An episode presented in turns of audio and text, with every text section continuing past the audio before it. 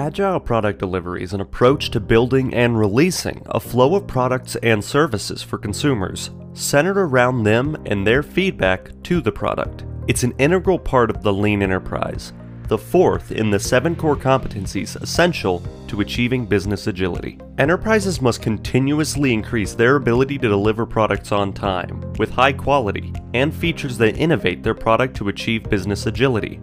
Their focus on execution needs to be consumer centric, so the right solutions are developed for the right consumers in a timescale that works for them.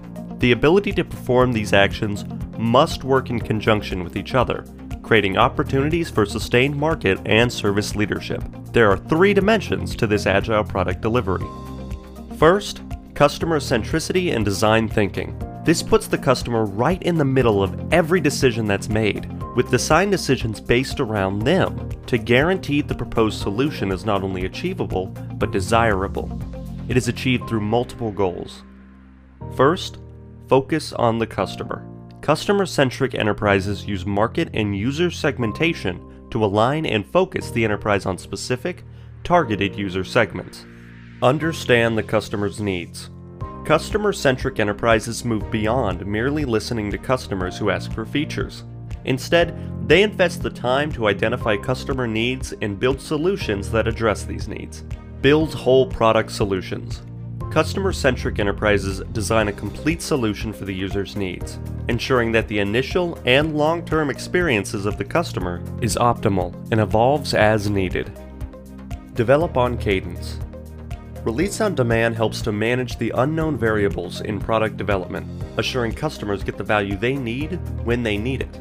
Customer centric enterprises seek to create a continuous flow of value to its customers. The timing of these releases are determined by market and customer needs, and the enterprise's own motivation to provide value.